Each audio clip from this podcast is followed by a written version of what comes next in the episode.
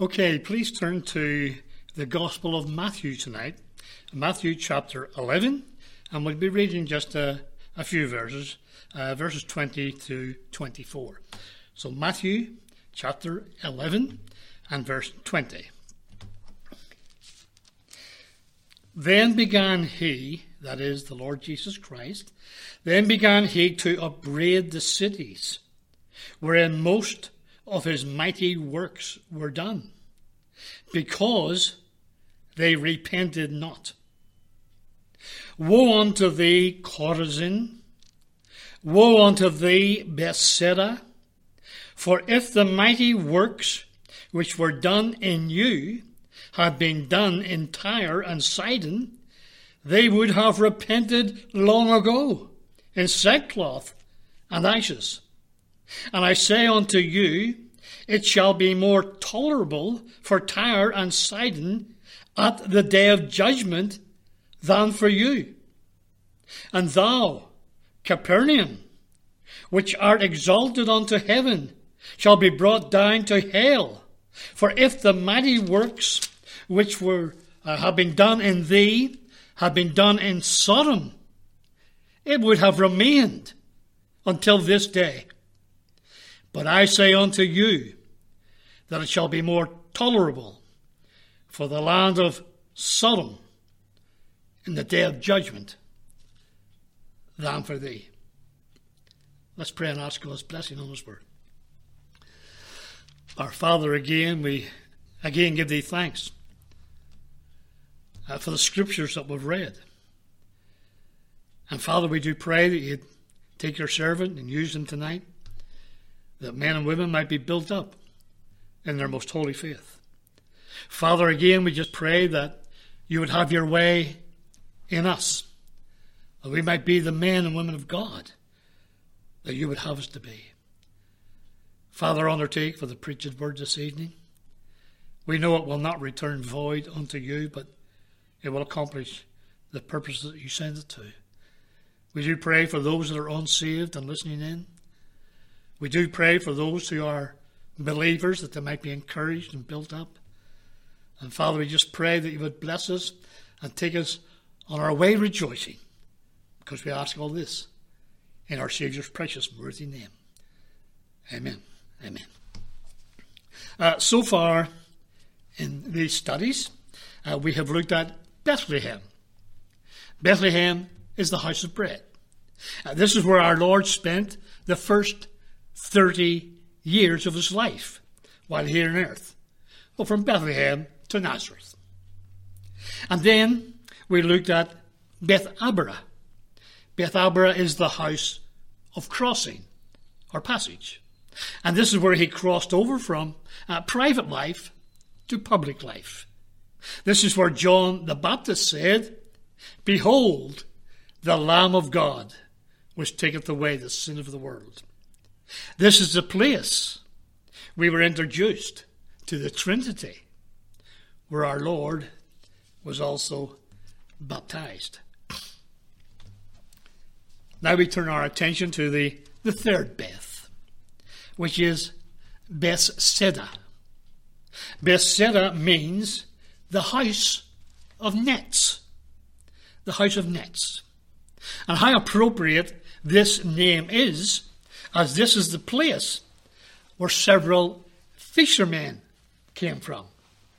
Fishermen who became fishers of men. The name Bethsaida occurs seven times in the Gospels. Now, we'll not turn to them all, I'll just read out the headings.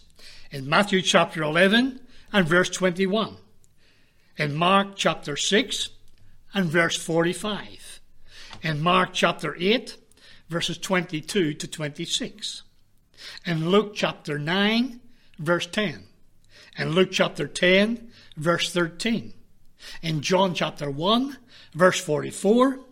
And John chapter 12, verse 21.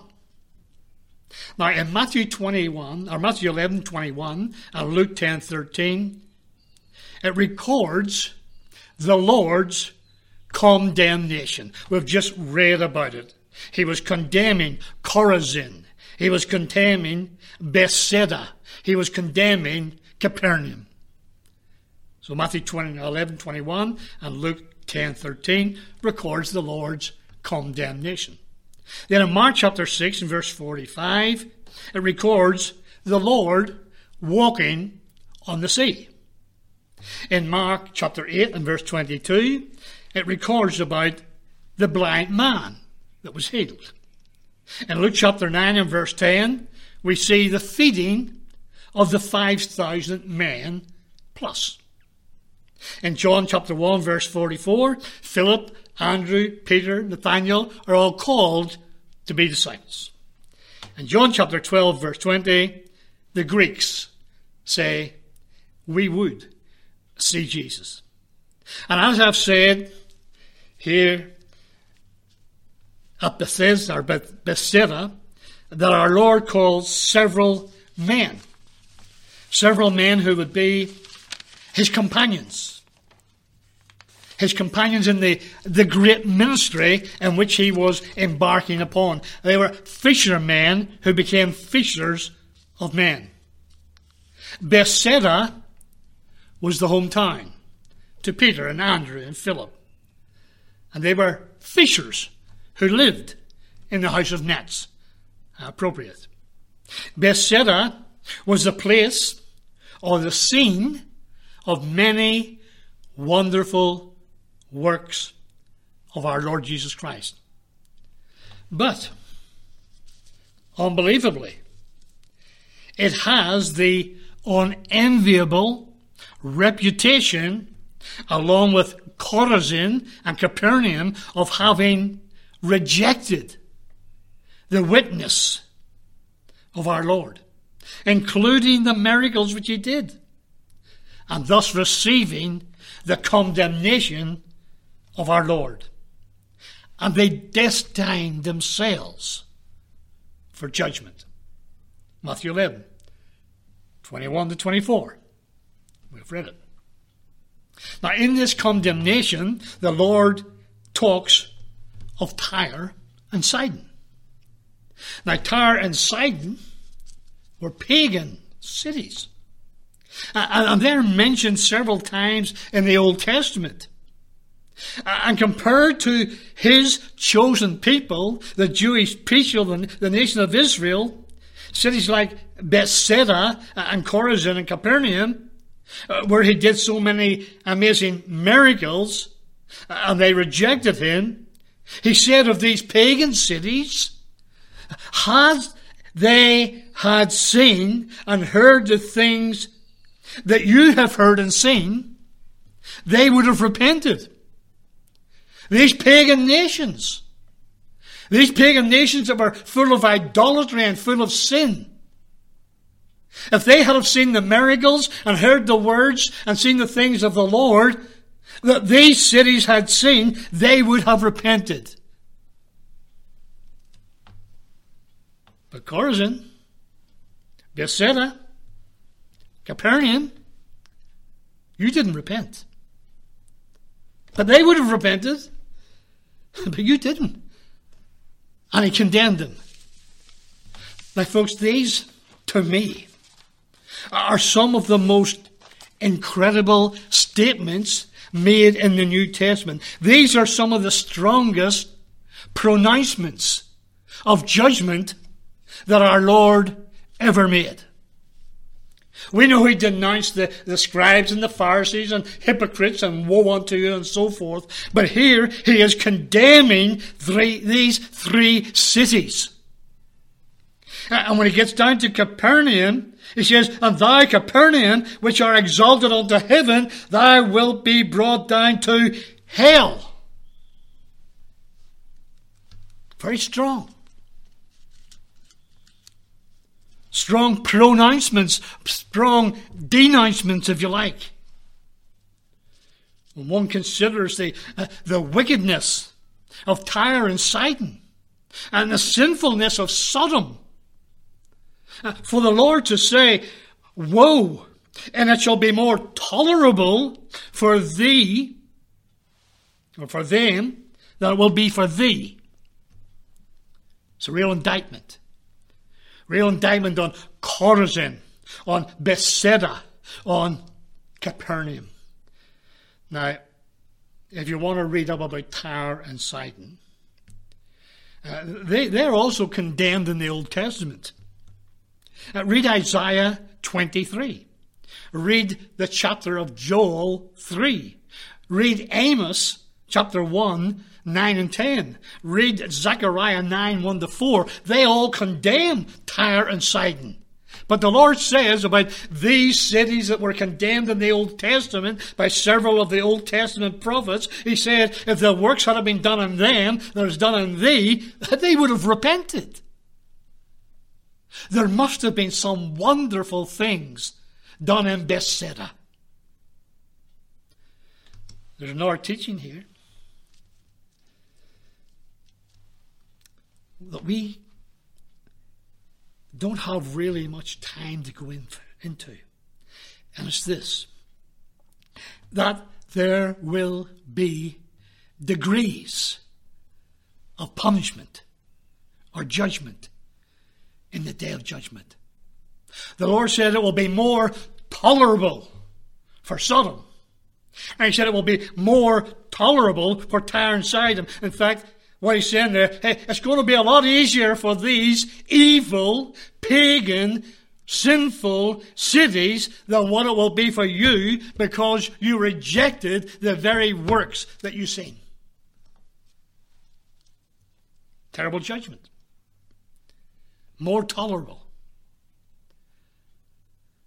Because of the mighty works that were done in these cities, uh, that, uh, in Bethsaida, the Lord said, the other cities would have repented. But Bethsaida did not repent. Chorazin did not repent. Capernaum did not repent. Uh, what an incredible, sad indictment on these three cities. Hard to believe. Hard to understand. How could people go out and watch the Christ? How could they watch the Lord Jesus Christ conducting his miracles and, and the teaching that would come from his mouth? And yet they rejected it. And folks, just in reading this last few days, already these three towns have been literally judged.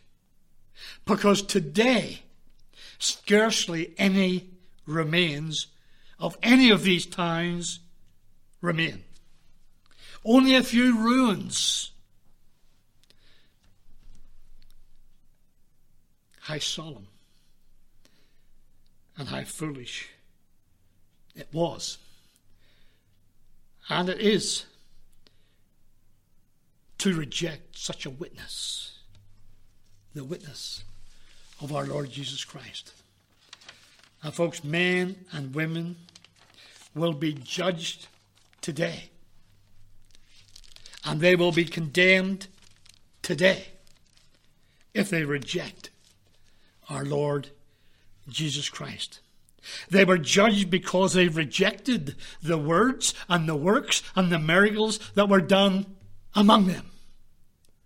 And folks, I find that many today who hear God's word, uh, who see his works, as it were, all around us, reject the witness that is given to them, and they will be judged accordingly. Now, one of the better known miracles of our Lord at Bethsaida was the feeding of the 5,000. I believe that this is possibly why they were judged so harshly. Because it is very possible that just about everyone in the town would have seen this miracle. 5,000 people in those days coming out to see the Lord. Now, if just one or two came out from the city, and saw some of the Lord's miracles, then the Lord would not condemn the whole town. I don't believe he would.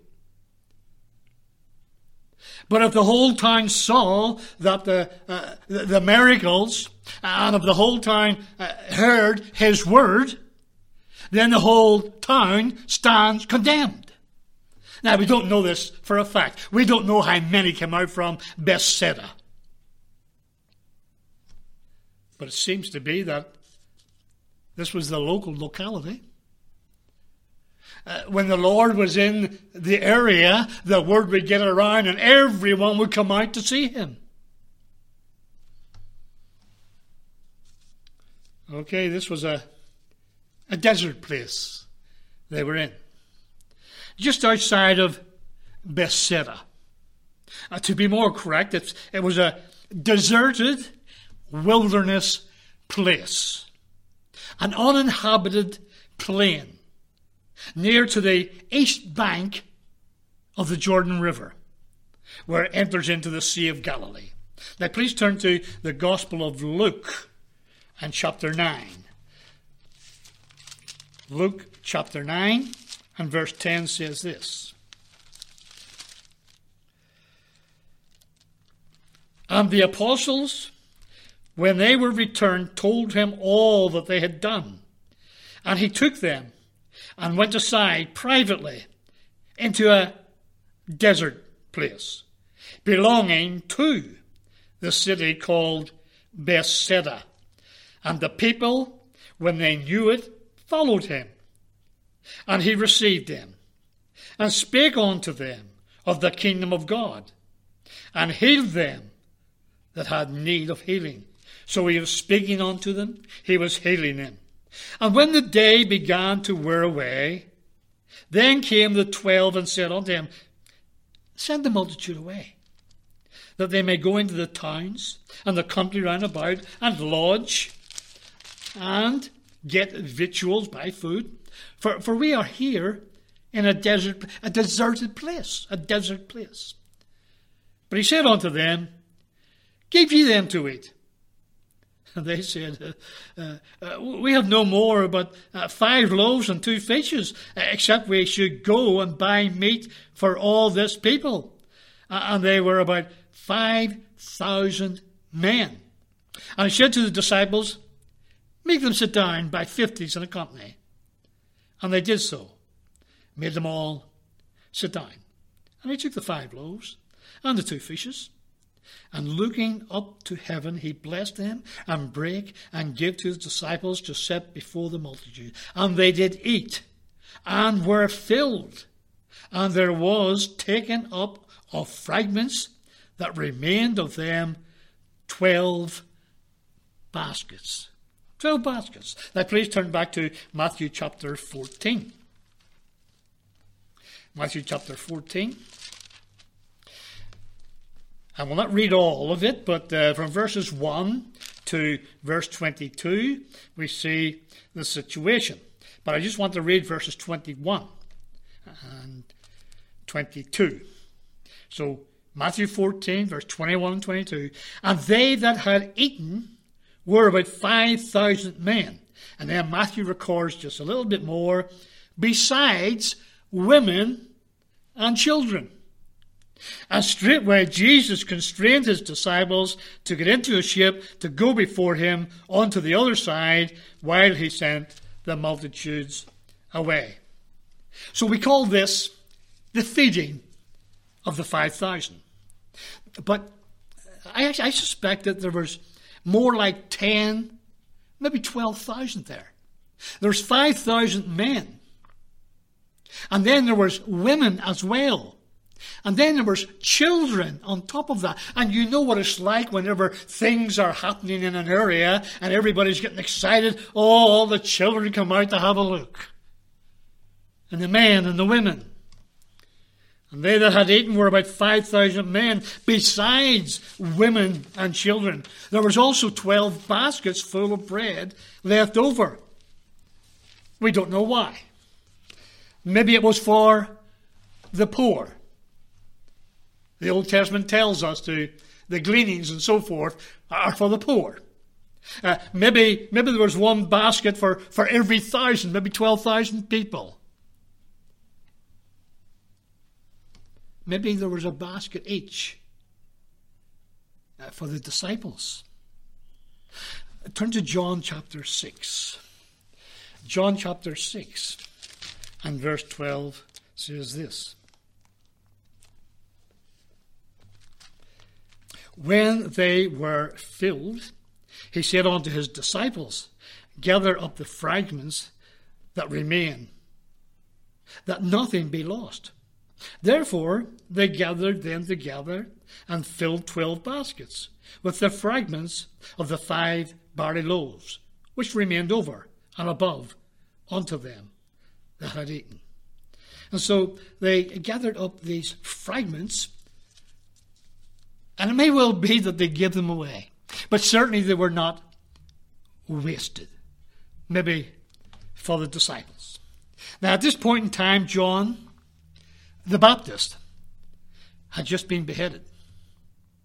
Uh, and his disciples took up the body. Oh, we haven't got time to go into all that, but uh, he'd just been beheaded, just been executed. Because of the, the, the forthrightness of his preaching, and before, because of the condemnation of sin, John was put in prison, and then he was beheaded. And you know the whole story there. And his disciples took up the body and buried it. And they came to Jesus and told him. And in Matthew chapter 14 and verse 12, it says this And his disciples came and took up the body and buried it and went and told Jesus. When Jesus heard of it, he departed thence by ship into a desert place. And when the people had heard thereof, they followed him on foot out of the cities. Then we have the, the miracle of the feeding of the 5,000. In John chapter 9 and verse 10, it was a desert place. It was a deserted place. It was a deserted plain. But it was belonging to the city of Bethsaida. These miracles of the feeding, we call it the 5,000, the feeding of the 5,000, eh, is the only miracle recorded in all four Gospels. In Matthew 14, 13 to 21. In Mark chapter 6, 31 to 34. In Luke chapter 9, 12 to 17. In John chapter 6, 1 to 14. And on this occasion, John's Gospel records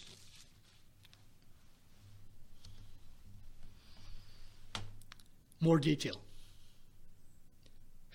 John records more detail in relation to this miracle than do the others. Many miracles were done in Bethsaida, and they're not recorded. Matthew 11 20 says, Then began he to upbraid the cities wherein most of his mighty works were done. And they repented not. But this miracle is recorded four times. So I believe it is therefore worthy of our consideration. So let's turn to John chapter 6, and we will read a few verses from there. John chapter 6 and verses 1 to 13.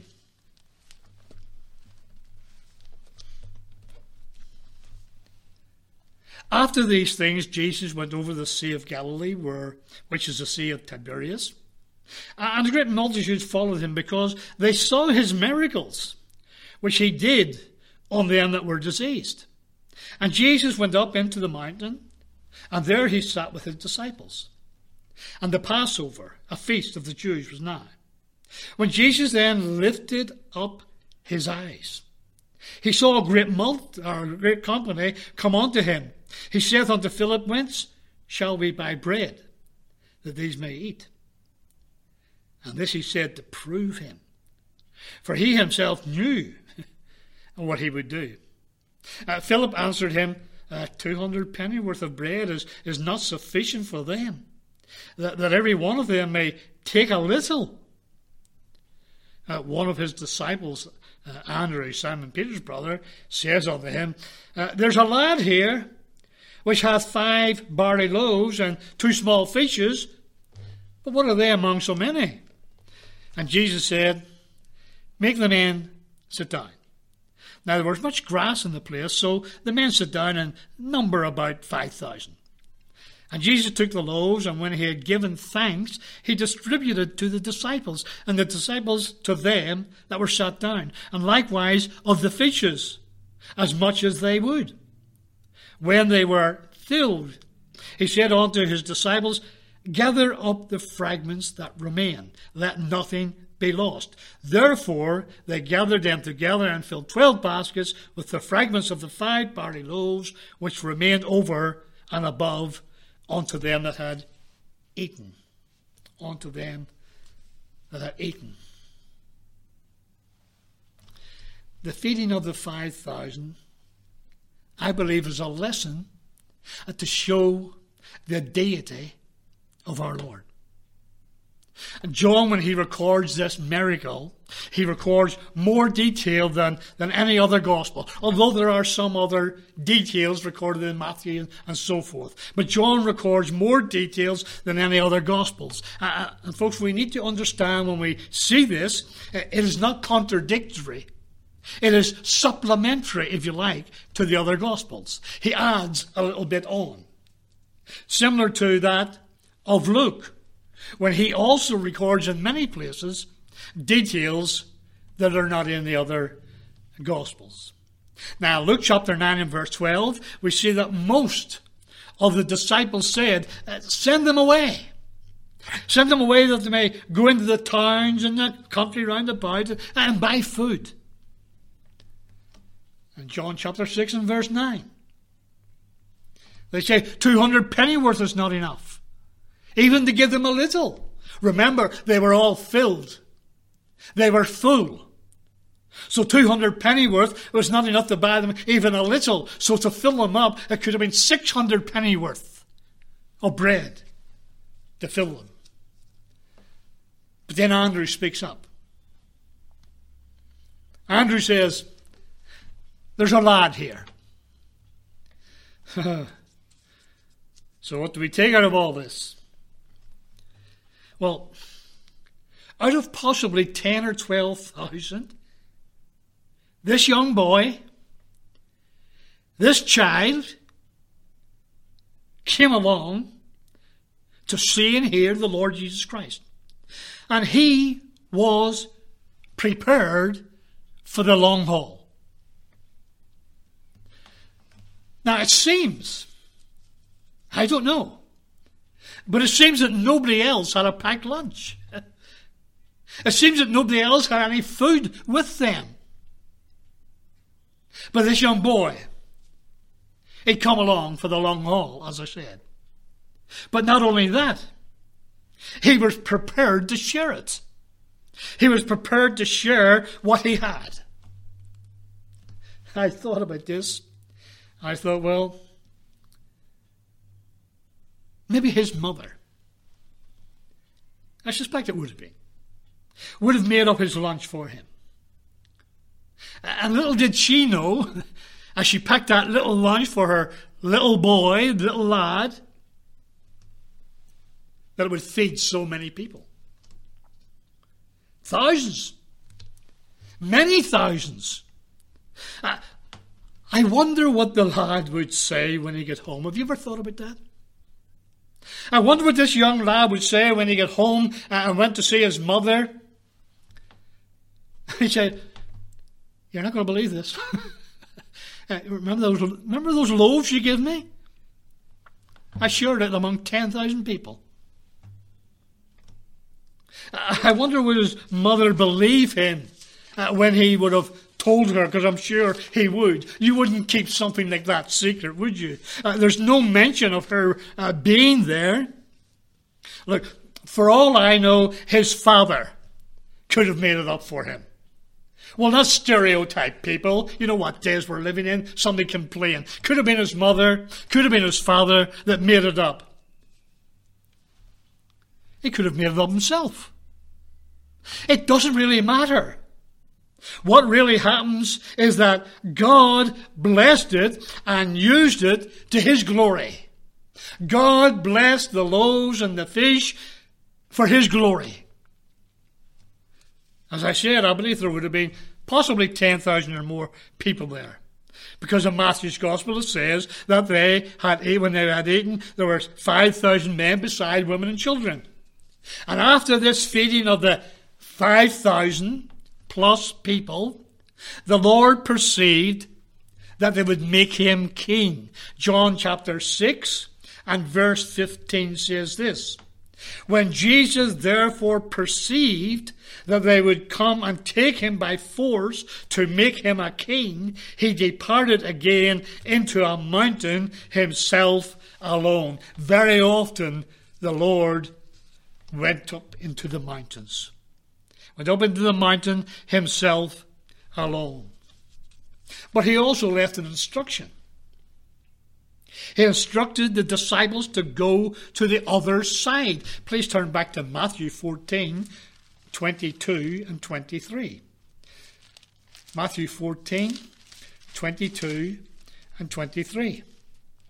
And straightway, again there's that word, and straightway Jesus constrained his disciples to get into a ship and to go before him, to go before him onto the other side while he sent the multitude away. So he was going to come. And when he had sent the multitudes away, he went up into a mountain apart to pray. And when the evening was come, he was there alone. But the ship was now in the midst of the sea tossed with waves, for the wind was contrary. And in the fourth watch of the night, Jesus went on to them, walking on the sea. And when his disciples saw him walking on the sea, they were troubled, saying, It is a spirit. And they cried out for fear. But straightway, there's that word again, Jesus spoke unto them, saying, Be of good cheer, it is I, be not afraid. And Peter answered him and said, Lord, if it be thou, bid me come unto thee on the water. And he said, Come. And when Peter was come down out of the ship, he walked on the water to go to Jesus. But when he saw the winds boisterous, he was afraid. And beginning to sink, he cried, saying, Lord, save me. And immediately, there's that word again.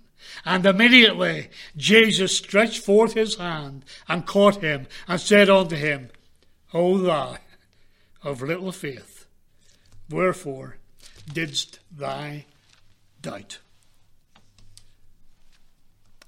You know, before the Lord made himself known, before uh, they recognized him as he walked on the sea, that storm arose and the winds blew and the sea uh, rose up. It was boisterous, it was tempestuous, and the disciples were afraid.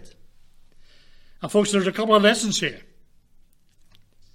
One, even if we know Christ as Savior, storms will come. Be assured of it. Storms will come into our lives. Two, he sees the problem and he puts it under his feet. You see, the problem was the sea and the waves, and they were boisterous and they were tempestuous, and so the Lord puts the problem under his feet. But you know, he still expects us to look to him. Even though we can expect these storms, we know that He is in control and all the storms are under His feet. He still expects us to approach Him and to speak to Him and to come before Him in prayer. Peter cried out, Lord, save me. Peter saw the storms round about. And for a time, he took his eyes off the Lord and he started to sink until he obeyed the words of the Lord. Folks, things might seem to be dark. And the passage might seem rough. But he sees, and he knows, and he cares. He cares about the, the different situations we might find ourselves in. And again, the lesson is don't take your eyes off the Lord. Psalm 107, verse 29 says this He maketh the storm a calm, so that the waves thereof are still. Remember that when you're going through the difficulties, when you're going through the storms of life, when you're going through those trials and tribulations. He maketh the storm a calm, so that the waves thereof are still. And again, as I've said in previous uh, previous message, four times in this psalm, Psalm uh, 107, verses 8, 15, 21, 31, says, Oh, that man would praise the Lord for his goodness and for his wonderful works to the children of men. So he makes the storm a calm. But do we praise him for his goodness? The little chorus goes, With Christ in the vessel, I can smile at the storm until he takes me home. Folks, we're going through coronavirus. Uh, we're not allowed to come to the church all at once. Uh, there are trials and there are difficulties. But have you allowed the Lord to come into your vessel? With Christ in the vessel, I can smile at the storm until He takes me home. Not today, not tomorrow, not next week, whenever that time might be, until He takes me home. But one of the more interesting miracles. We could say a lot more about Peter walking on the sea. But one of the more interesting miracles, to me anyhow, that the Lord did at Bethsaida is recorded in Mark chapter 8, verses 22 to 26. So please turn to Mark chapter 8. Mark chapter 8 and verse 22. Mark chapter 8 and verse 22. And he cometh to Bethsaida. And they bring a blind man unto him, and besought him to touch him. And he took the blind man by the hand. Remember this, please. He took the blind man by the hand and led him out of the town. And when he had spit on his eyes, he put his hands upon him and asked him if he saw aught. And he looked up and said, I see men as, as trees walking. After that, he put his hands again upon his eyes and made him look up. And he was restored. So every man clearly. And he sent him away to his house, saying, Neither go into the town, nor tell it to any in the town. Very interesting. Very interesting. Although many mighty works were done here in Bethsaida, only a few are recorded for us. But here, a blind man. A blind man is brought to him a man who could not find his way by himself, a man who is helped to come to the Lord. Now, I don't know if you took particular notice of verse 23. I ask you to remember. And he took the blind man by the hand and led him out of the town. I see here a great moment of great humility, sympathy, empathy, and tenderness. The Lord takes the man by the hand and he led him out of the town. Folks, let me just say this. Some of the greatest blessings come when we're walking hand in hand with the Lord. And in verse 26 it says, And he sent him away to his own house, saying, Neither go into the town, nor tell it to any man in the town. Now, there's at least two things arise here.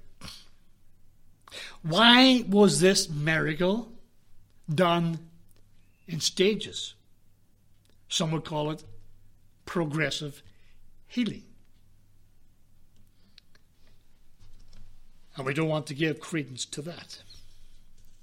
Number two, why did the Lord lead him out of the town and told him to say nothing? Well, in relation to the Lord taking him out of the town, John Wesley says this. It was in just, just displeasure against the inhabitants of Bethsaida for their obstinate infidelity that our Lord would work no more miracles among them, nor even suffer the person he had cured either to go into the town or to tell it to any therein. Mark chapter 8, verse 26. That's what John Wesley says about it. And folks, the Lord had no pleasure in this town, Bethsaida. He didn't even want them to see this miracle. He did not want him to hear the testimony of the man that was cured. A blind man. Why was this miracle done in stages? Well, let me give you what I, what I think. I read this in a little booklet put out by uh, an Irish evangelist called Jim Flanagan. First of all, the spittle. Uh, to us, it would seem a terrible thing to spit on someone's eyes.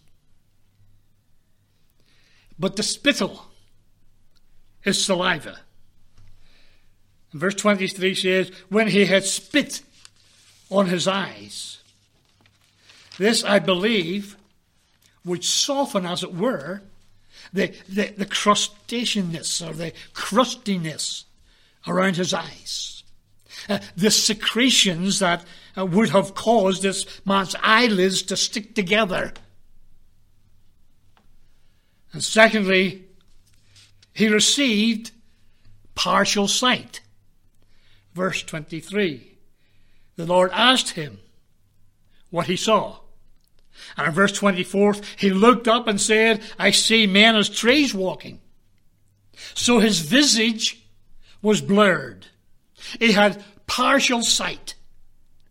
I, I believe that this is because uh, the Lord knew that, that if he opened this man's eyes and his vision fully right away, his eyes may have been damaged by the bright sunlight. And thirdly, he received full sight. He said, I see clearly.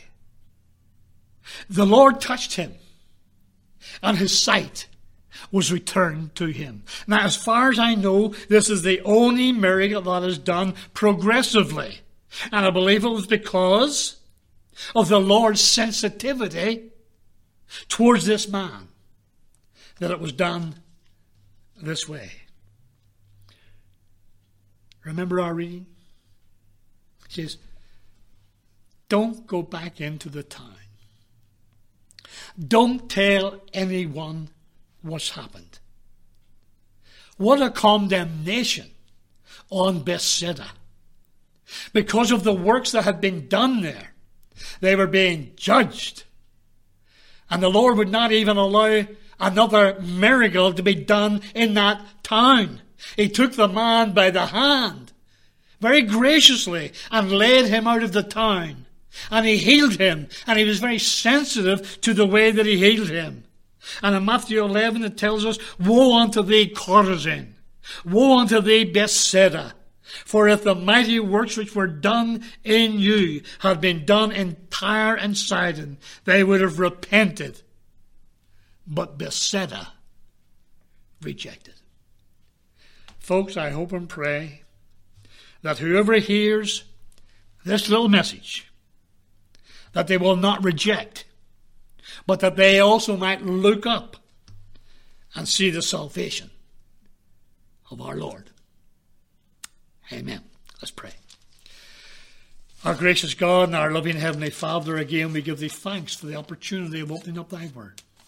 Father, we thank thee for it. And we do pray, Lord, that as we would, as it were, leave this place, and as people at home would perhaps close their word of God, that they might realize that there's a heaven above and there's a hell beneath, and that there's a heaven to gain and a hell to shun.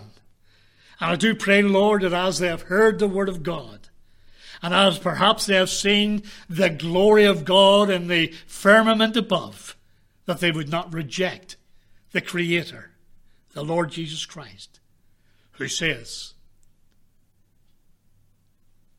Believe on the Lord Jesus Christ, and thou shalt be saved. Father, I do pray that we might hear of men and women getting saved in these days. We now pray that you bless your word to our hearts. In Jesus' precious and worthy name. Amen.